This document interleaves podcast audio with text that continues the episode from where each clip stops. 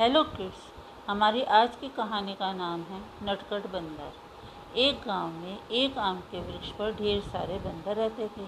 उनमें से एक बंदर बड़ा नटखट था। उसे लोगों को परेशान करने में बड़ा मज़ा आता था। लोगों की चीज़ों से वह खेला करता था। शेर सभी बंदर खाना खाते और मस्त रहते थे। एक बार कम वर्षा के कारण गाँव में सूखा पड़ गया। गाँव वालों ने मंदिर बनवाने का विचार किया। और सभी निर्माण कार्यों में लग। एक दिन दोपहर में बड़े लोग काम छोड़कर खाना खाने गए। तभी नटखट बंदर अपने मित्रों के साथ वहाँ आया। उसने लकड़ी का एक लट्ठा देखा, जिसे गुटके के सहारे खड़ा किया हुआ था। नटखट बंदर को कुछ समझ नहीं आया। उसने मन ही मन सोचा, ये है क्या? एक गुटके के साथ इसे फंसा कर इन्होंने क्या रखा हुआ है? अगर मैं इसे निकालूं तो क्या होगा?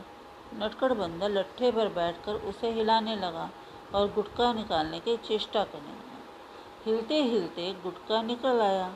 लट्ठा भारी था, खड़ा नहीं रह पाया, गिर गया और बंदर का पैर उसमें फंस गया। दर्द से बंदर कराने लगा।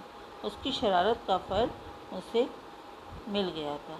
हमें इस कहानी से ये शिक्षा मिलती है, हमें हर जगह अपनी नाक नहीं डालनी चाहिए और बिना सोचे समझे कोई काम भी नहीं करना चाहिए। यदि आपको ये पॉडकास्ट पसंद आए तो प्लीज़ इसे फॉलो ज़रूर करें।